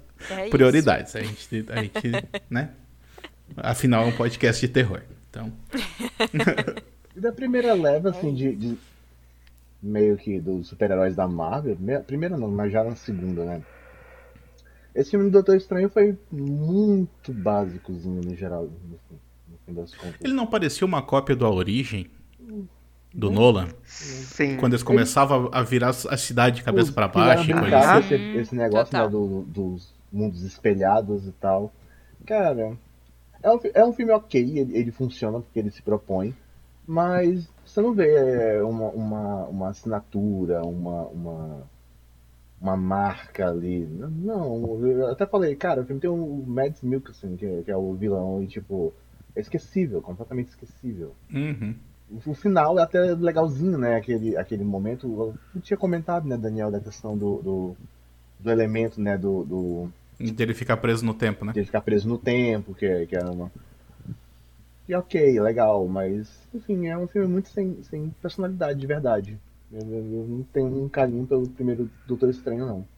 O que é uma contradição, com- se for ver o que, que a gente estava falando até agora, porque a gente estava falando de elementos que se, que se repetiam nos filmes dele, de, de uma certa. até de uma certa autoria mesmo, né? Ainda que bem rasa, assim, na- no, cinema dele. E daí nesse filme aqui, não, assim, extrai totalmente qualquer traço de autoria e fica um negócio meio que Chapadão Marvel. automático, né? É. Automático mesmo. E aí, assim, ele mesmo fala que, é, por um lado, foi bom ele não ter feito a continuação do Doutor Estranho, porque se ele tivesse feito, ele provavelmente não teria feito o, o Telefone Preto, que é o próximo filme aqui que a gente vai comentar, né? Uhum. Exato. Então vamos a ele, gente. É um filme que estreou agora há pouco, né? Semana passada. E, e a gente vai falar então da história. Ah, não, vamos só só para citar aqui. É, no ano passado, o, o Derrickson também dirigiu um curta, né, chamado Shadow Prowler, que foi é um filme de invasão domiciliar e ele filmou com a família assim durante a pandemia. E eu sei que foi exibido no Fantastic Fest, se não me engano, mas eu não achei pra, pra assistir. em É, eu também não achei na, enquanto, na internet, não. Né? É um curtinho, esse é curto mesmo, são 12 minutos. Mas é isso, ouvintes, se vocês, por um acaso do destino, já tiverem assistido, tiverem aí pra compartilhar com a gente, a gente aceita. E que também foi escrito pelo Cargill, lá, pelo Também. parceiro dele. É isso. Mas seguindo pro telefone preto, né? Como eu ia dizendo, a gente vai falar do filme inteiro, então vai ter spoilers, né? Quem ainda não assistiu, voltem depois. Mas voltem. É, Mas só pra boa. deixar claro já no começo, que se você assistiu o trailer do Telefone Preto, tu só não sabe os 15 Já viu o minutos filme. finais do filme, tá? Porque todo o resto você sabe. É. Sim. Já viu. Ouvintes, parem de ver trailer. Olha, Tá, já parei o faz tempo, hein? Pôster, que não, não... ou faz são as eu faço o seguinte. Eu, faço, eu vejo os primeiros 10 segundos do trailer. Daí já dá pra ter uma noção assim. Daí tá, tá bom, é isso aí É, então. eu fiz isso É, hoje com o Pearl. Comecei a ver. Pearl. E não precisa mais, É, né? Eu falei, não, não vou ver mais, desliguei. É. Eu gostei do que eu vi, assim, dos 15 segundos, eu acho que eu vi. E convenhamos, Melhor né? no- tu não precisaria do trailer do Pearl pra tu querer ver o filme, né? É, Então, não, não, com É. certeza. Pois é. Ah, é. Mas sim, da- eu, eu, eu tava bastante curioso a respeito do Telefone Preto por ser, né, tipo, né, o novo filme do Scott Derrickson, escrito também pelo, pelo Cargill, né, voltando pro terror de, fi- finalmente, e baseado num conto do Joe Hill, vulgo filho do Stephen King. E, tipo assim, uma coisa que eu posso adiantar é que, assim, é, por mais que seja, né, e tá sendo bem é, divulgado em cima disso, dos mesmos né, criadores do A Entidade, é um filme completamente diferente. A Entidade é terrorzão mesmo. Esse daqui não, esse aqui é aquele tipo de filme que usa o terror pra falar sobre outras coisas, sabe? Pra falar sobre outros problemas e que o terror acaba às vezes sobrando um pouco no filme assim, né? Não que não que sobrando pode, pode não ser a palavra certa, mas digamos assim, o filme tá muito bem estruturado, o drama dos personagens tá muito bem estruturado ali, e aí o terror entra como sendo esse elemento a mais que só tá que tá ligando tudo assim, mas que de certa maneira a, a base do filme é outra. A base do filme é o drama mesmo. Esse é um drama pesado demais também. Mas aí, o que, que vocês acharam? Olha, eu gostei, assim, muito, muito, muito, muito, tá, gente? É, eu acho ele tem. Vou, vou, vou, vou falar aqui do que, que eu gostei muito do filme, da ambientação dele, né? Da, da questão social que tem no filme. É uma sociedade ali da década de 70 muito violenta. É, não tô falando que eu gostei, né, da violência, mas eu gostei de como isso foi narrado, assim. Ele é, brutal, né? É muito triste, né? E, e isso tá até ali na fotografia, aquela coisa escura, as paredes de, né, da casa ali são uma coisa escura, meio gasta. É, o pai do, do Finn e da- é, do, né, do personagem ali, do protagonista, é uma figura bastante violenta, repulsiva. A, atriz que faz a, a irmã do Finn, gente, que, que, me- Sensacional que menina menina, né? incrível, que menina sensacional. Ela rouba a cena quando ela aparece. Não, demais, demais. E, é- e ela é uma personagem assim que ela é ao contrário ali do fim, que no final ele acaba ali encontrando alguma força. Ela é uma personagem que ela é o tempo todo corajosa, forte. Ela, ela enfrenta Sim, o sim. pai. Ela, ela chega pra. No irmão tá apanhando, ela chega com um cacepo de Uma pedra, pedra. taca na cabeça do cara lá. Ela apanha. É, ela briga com Jesus, gente. Ela fica, que porra é essa, Jesus? Gente, ela é muito maravilhosa. Pô, A personagem, ela, é- ela é Jesus, what the fuck? é, what the fuck, Jesus? Ela, ela é uma personagem incrível. É, é verdade. eu acho que esse ele- filme ele não tem assim exageros assim narrativos. Ele ele, ele tem uma eles causam um mal-estar constante o tempo todo ali que a gente vai acompanhando o dia a dia do fim. A gente sabe que ele vai ser sequestrado. Quem viu o trailer sabe disso. E o Ethan Hawke também, ele é outro que tá incrível no filme. A gente não vê o rosto dele por inteiro, a gente vê ou os olhos ou a boca. E a atuação dele se baseia muito nisso, dessa mudança de. das mudanças ali de personalidade dele, de acordo com a máscara que ele usa. E também com a entonação da voz, né? Isso, é, é, é, é, é muito pontual a atuação dele. Eu, eu- assim, gente, é, as máscaras né, que foram criadas pelo Tom Savini, elas são incríveis, elas são assustadoras.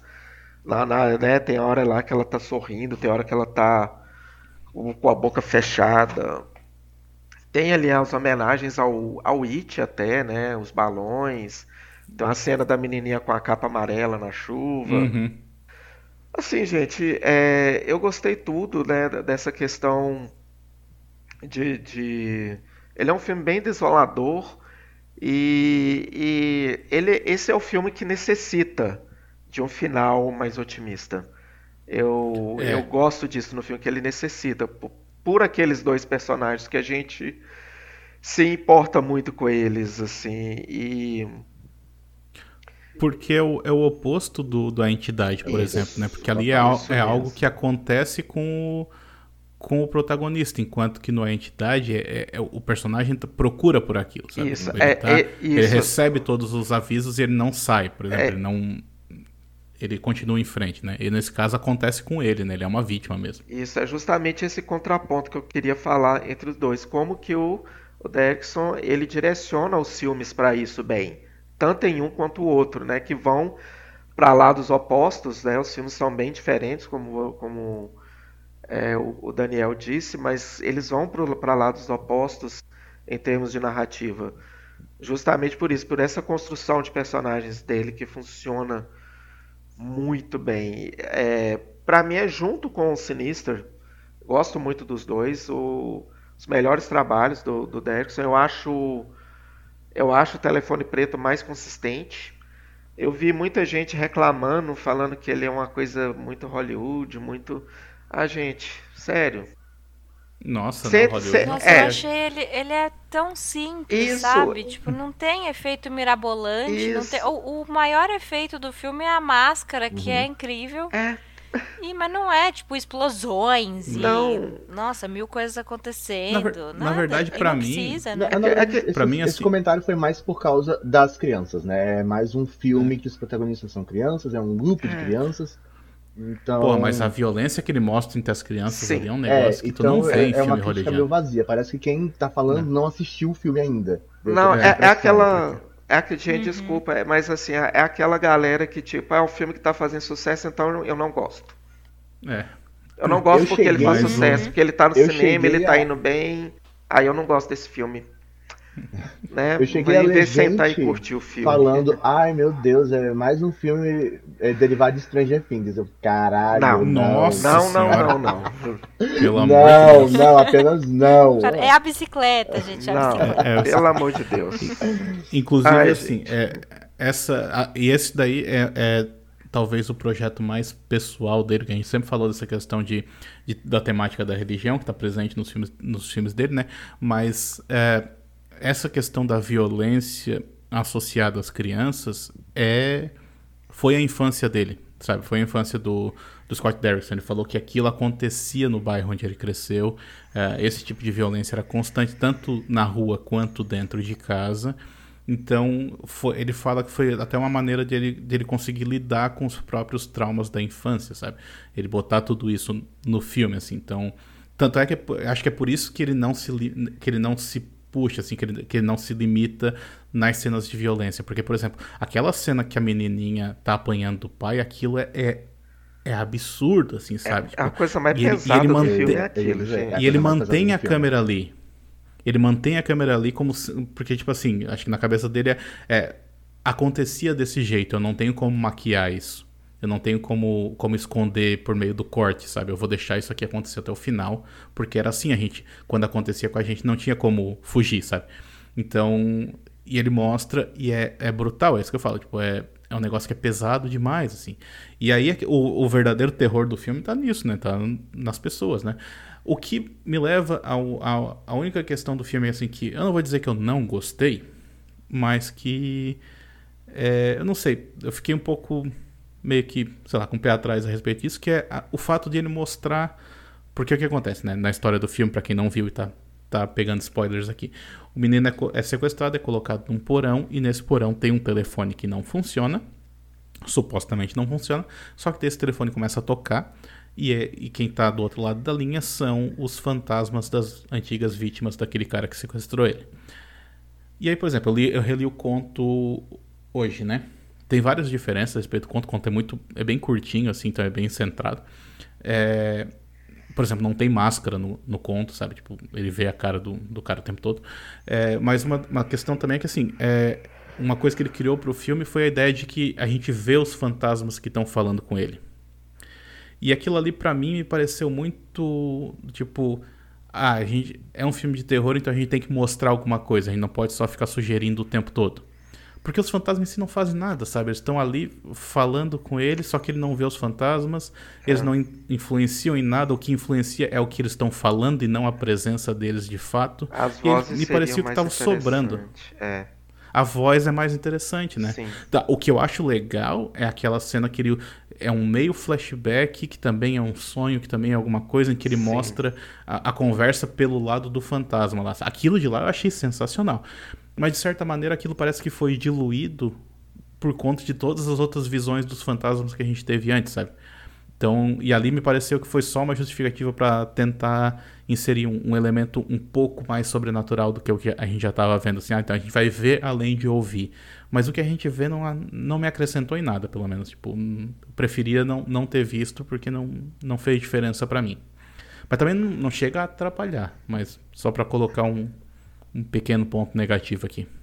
É, eu, eu, uma outra coisa, já que você citou isso, Daniel, eu gosto de eu gosto de como o sobrenatural é utilizado no filme, né? Porque sobrenatural ali não não é não que seja a primeira vez que isso aconteça no cinema de horror, mas é o sobrenatural ali é justamente a né, dentro daquele contexto, o lado bom da coisa é o que está ajudando né, o menino, né? É. O lado ruim do filme é o lado humano. E isso, isso. né, é, é muito interessante trazer para o cinema de horror assim às vezes, né? O, a gente não tem que ter medo talvez do sobrenatural, a gente tem que ter medo do do seu vizinho, né, que tá ali porque uhum. o cara tava ao redor ali, né, o tempo todo, ele tava do lado. Nem o irmão dele, uhum. maluco, percebeu o que estava acontecendo dentro daquela casa. Então, é, o irmão dele, que por sinal é, do, é o da entidade também, né? O policial da entidade. É isso. É, na verdade, o que aconteceu foi que o, o personagem do Ethan Hawke na entidade não morreu. Hum. E isso se passa anos depois. então eles não são irmãos, na verdade. É só, é só o policial que ficou por perto ali. Isso. Odeia criança porque criança, né? Tentar acabar com a vida dele. Ali. Exato, tudo faz tudo se encaixa. É verdade, a criança que tentou matar ele. É o multiverso do Scott Derrickson. É, ah, pronto. Dá pra gente fazer faltando, uma né? teoria né? surgindo aqui, gente, no podcast. Não, mas, mas peraí. Assim, do, do, das minhas impressões. E ele do... faz uma investigação, hein? O, é. policial, o policial que não é policial faz uma investigação no filme. A investigação mais burra do mundo. o quadro dele. Eu gosto, inclusive, rapidinho. Eu gosto muito de que não teve nenhuma enrolação, tipo. É, a gente vê é, né, o Max, o irmão, é, com toda essa teoria dele, não sei o que, os policiais ali, os policiais vão embora, a câmera já desce, gente, é esse porão aqui, sabe? Tipo, não é precisa ficar bom. Com enrolação e tal, é, tá, tudo, tá tudo em apesar, casa. Apesar de que ele faz aquele final, o silêncio dos inocentes, assim, de mostrar a polícia invadindo Sim. a casa errada, né? É. Aquilo de lá é legal eu, também. Eu vou entrar nesse ponto do, do, do, do, motivos que eu não gostei. Porque eu não, coisas que eu não gostei no filme, que eu gostei do filme, eu achei ele muito bom. É, mas assim. A construção desse filme é incrivelmente boa, principalmente porque o, o Scott dedica um tempo considerável de tela a gente gostar daqueles personagens. É, o, o Finney né, e, a, e, a, irmã dele, a, a Gwen, são carismáticos de cara que dupla de atores, que, que sensacionais. Mas essa Madeline McGrew, ela rouba a cena. Como já Sim. foi comentado, a, quando a gente conhece o ambiente familiar deles, e é impressionante como são duas crianças maravilhosas em ambientes totalmente isolados. E quando a gente fala ambientes totalmente isolados, é tudo ao redor deles. É a casa, Inclusive é a as pessoas, escola, né? são as ruas, são as pessoas. São crianças maravilhosas que estão cercadas de isolação integralmente. E então tem, você tem esse efeito já direto do, do, do carisma dos dois. A, a cena em que é, o pai, que é abusivo com as crianças por motivo torpe, ele agride a filha, é a cena mais pesada do filme. E a atuação dessa garota, eu me arrepiei. É sensacional. As falas dela misturadas em gritos e, e, e, e o, o, o, tanto aquela, o sentimento de, de enfrentamento quanto o sentimento de desespero que ela passa ao mesmo tempo na cena é brilhante. É uma atuação brilhante, assim, de bater palma pra essa garota. Soltar a garrafa, né? Uhum. É, Aham, soltar, sim. soltar a garrafa. É muito bom. que ela segura a garrafa e fala assim: se tu continuar me batendo, eu vou soltar essa garrafa. Daí ele fala: se tu soltar a garrafa, eu vou te bater com mais força dela. Solta mesmo assim, tá ligado? tipo assim, se é pra eu apanhar, pelo menos tu vai perder alguma Tem um coisa, tá motivo, ligado? né? E aí eu- Vai eu- doente Justo. também. Eu quero citar só a, a cena que eu adoro, que é do, do Fini quando ele tá pra, pra apanhar no banheiro, e aí ele encontra o amigo dele que vai ser o último Nossa, garoto muito bom. sequestrado antes do próprio Fini. Que aí o garoto tinha acabado de sair de uma briga que ele tava com os punhos de sangue e todo mundo morreu de medo. E aí tem um, um diálogo muito lindinho, que é ele recomendando o massacre da Serra Elétrica pra ele. Que é, Aham, é sim. maravilhoso. Que o pai dele não deixa ele é ver, né? muito maravilhoso. E aí a gente vai, né, pra, pra... Tem toda esse... a construção do clima, que a gente sabe o que vai acontecer, mas tem essa construção do clima. A ameaça tá ali o tempo todo. A van negra, a van, ne- a van, a van preta com os balões escuros, até que finalmente o pobre do Fini é o sequestrado da vez. E aí a gente vai entrar nesse, no- no- nesse jogo de gato e rato, porque o Fini está sendo colocado num jogo.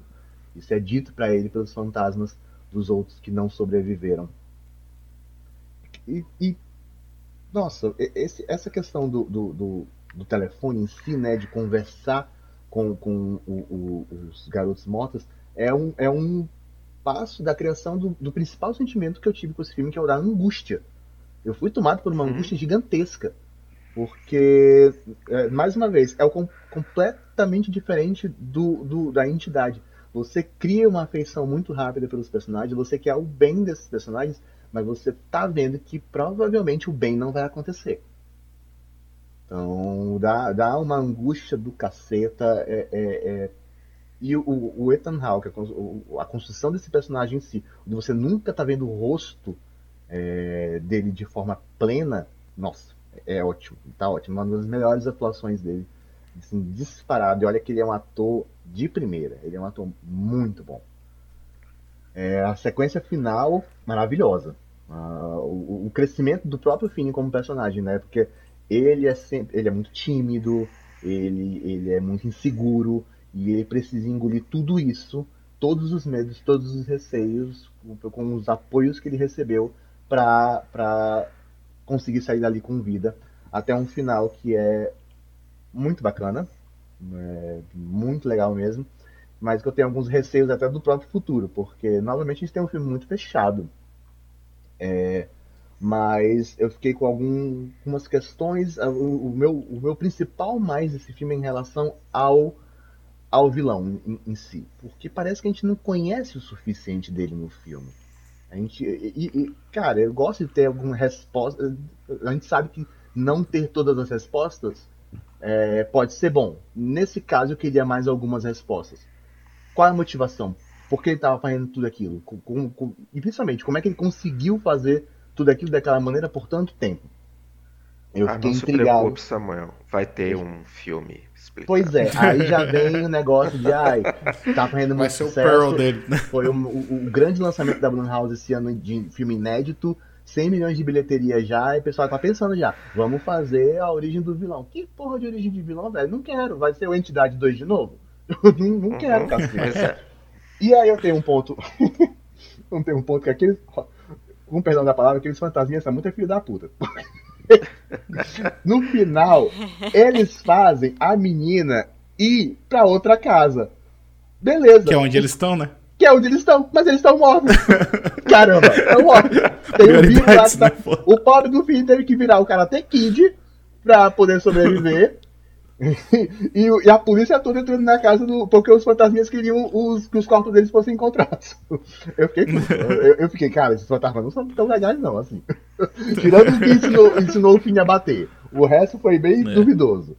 Mas ó, eu gostei muito do, do, do, do conceito, né? Da, da, de, de ficar perdido após uma morte violenta, cara. De não saber o próprio nome. E se ouve o próprio nome, pedir pra É. não falar. São detalhes assim pequenos, mas que funcionaram muito bem. Mas mais Cara. uma vez, o, o problema pra mim desse filme foi a questão do, do, do- dramaticidade em relação ao, ao, ao, ao vilão. é, inclusive, eu acho que eles foram um pouco. A palavra não é, não é covardes, mas cometidos.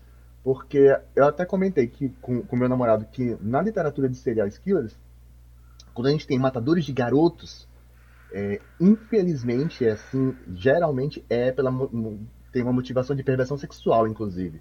E o filme tem alguns momentos disso assim, mas nunca assumindo meio que é aquilo, tipo, ah, ele tá te esperando para bater, ah, ele te observa enquanto tá dormindo. Então eu fiquei, qual é a real intenção desse, desse cara com esses garotos? E também a questão do irmão, né? Que eu achei que foi um plot meio furado. Então eu fiquei meio, pô, cara fez tudo aqui dentro da casa e agora que o, que o outro entendeu um, um, uma coisa não, mas eu não sei. Eu, fiquei, não, eu, comp sei, eu comprei essa ideia. Ah, eu não por comprei. conta da atuação daquele cara. Ah, e ele é, tava investigando o caso, né? é bom, mas eu não comprei. Porque, tipo, a hora que ele percebe, tipo assim, ele fala assim, tem que ser uma casa nessa região aqui, tipo, ele mostra, tá ligado? E daí depois ele percebe que o único lugar possível seria a casa onde ele tá. Aquilo eu achei muito bom.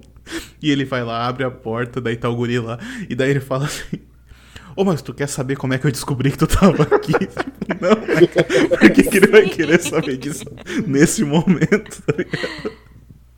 Ah, eu, eu comprei essa ideia, mas eu, eu, concordo contigo que assim, tem. É porque assim, tem muita coisa que tava acontecendo ali em cima que a gente não vê, né?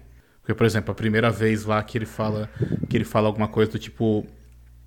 Primeiro que ele fala, ah, tu ouviu um telefone tocar, alguma coisa assim, né? Uhum. E depois ele, ele começa assim, ah, porque é, eu não vou poder trazer comida por um tempo porque eu, aconteceu uma coisa, ou seja, é o, é o irmão que tá chegando, né? E que ele não. Porque o irmão aparentemente chegou faz pouco tempo, ele não tava ali o, o tempo todo, isso, sabe? verdade. É. Então. Então, assim, é isso que acabou atrasando os planos dele, que normalmente ele é mais rápido nas mortes que ele faz tal. Então, só que assim, ao mesmo tempo, aonde que tá o, o irmão enquanto ele fica, passava a noite toda lá sem camisa, sentado na cozinha esperando o guri sair do. Uhum. Eu fiquei muito sabe, então, em tipo relação assim, a isso. Sim, verdade. Então, assim, é aquele negócio que. Mas é, é, porque, assim, tem coisa que tá acontecendo lá em cima que o filme opta por não mostrar pra gente. Assim como ele também opta não, não explicar muito da motivação do vilão e coisa assim. Essa parte eu gostei porque, principalmente por causa do uso das máscaras ali no filme, que também não tem muita explicação por que, que tem máscara, né? É, mas, assim, é, dá esse, esse ar, assim, de de mistério e ao mesmo tempo de certa banalidade, assim, porque ele é um vilão sem rosto, né? Ele, é, ele pode ser qualquer um também. Então, sei lá, eu comprei essa ideia, mas eu, eu, concordo contigo que, assim, se for analisar, falta, falta coisa, né? Falta informação, assim. Mas é porque também por manter o foco no menino e aí também na, na irmã dele do lado de fora, eu acho que o filme acaba compensando algumas, desse, algumas dessas falhas dele.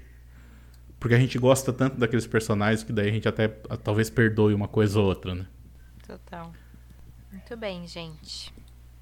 Bom, segundo o IMDB, é, o Scott Derrickson tem alguns outros projetos engatilhados, mas que parecem não estar tá lá muito engatilhados, né? Eles estão como anunciados, mas são coisas que foram anunciadas já há muito tempo e nunca se moveram, né? Então, é que inclusive até tem roteiros já prontos, né? Mas de fato não não parecem estar tá andando. Tem um filme chamado Two Eyes Staring, que é sobre a amizade entre uma menina e o fantasma da irmã gêmea da mãe dela. É um remake de um filme holandês de 2010 é, esse foi um que foi anunciado há anos, então é, é desses, né? Tipo, saiu um filme numa língua que não é inglês, logo em seguida anuncia-se o remake estadunidense, mas então foi isso que aconteceu. Foi logo depois dali de 2010, mas nada nada aconteceu desde Tanto então. é que o roteiro ainda é com aquele antigo parceiro dele, né? O Paul Harris Boardman. É, então. Então, assim, é, é coisa que ele escreveu faz tempo e que provavelmente não vai sair, não. Exato. Tem também um filme chamado When Gravity Fails, que é baseado num livro do George Alec Effinger. É um sci-fi cyberpunk, né, que foi publicado em 86. É, parece até bem interessante, eu vou até atrás do livro, já que o filme não vai sair nunca também. Mas é um, um futuro em que o Ocidente está em declínio e enquanto os países muçulmanos é que estão prosperando, né? É, também é outro que foi anunciado já faz uns bons anos aí.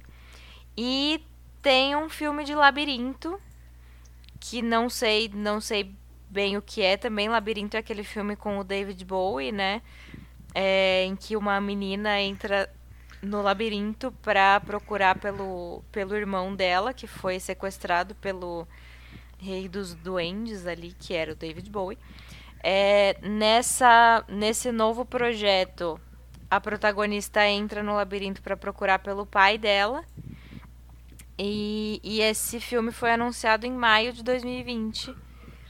E é isso, não se falou mais no assunto desde Ah, então não seria a Jennifer Connelly, né? Então. Porque ele poderia trabalhar, já trabalhou com ela antes.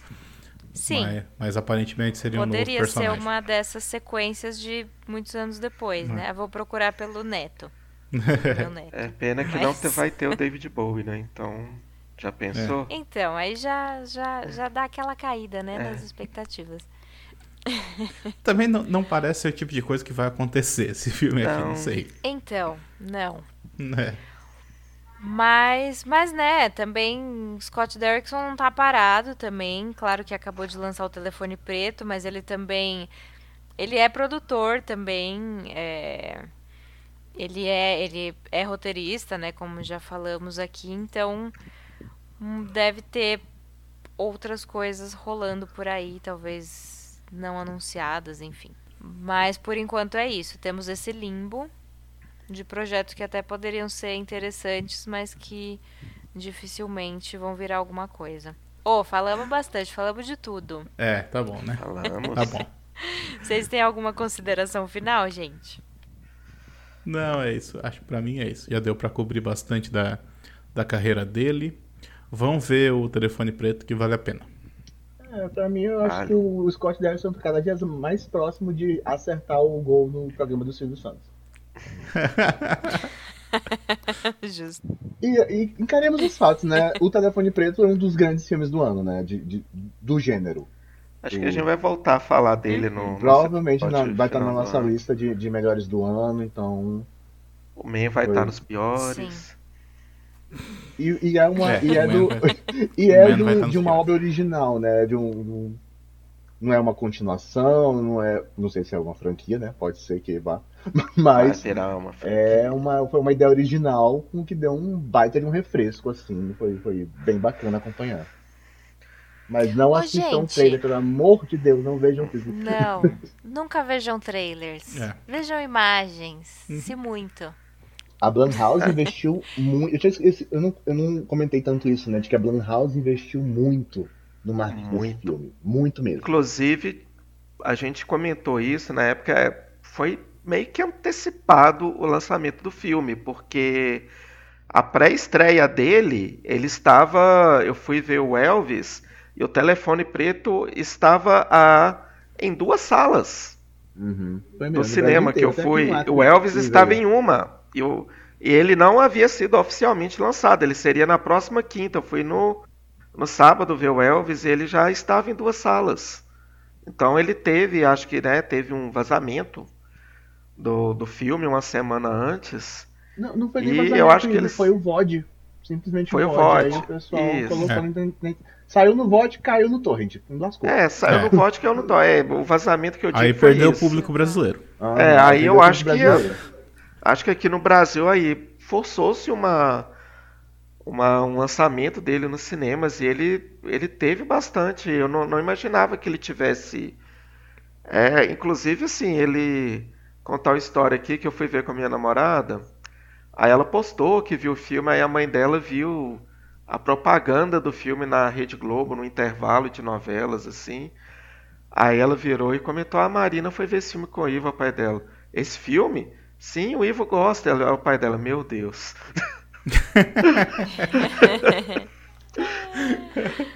Mas é isso. É assim, né? A gente já tá acostumado com isso.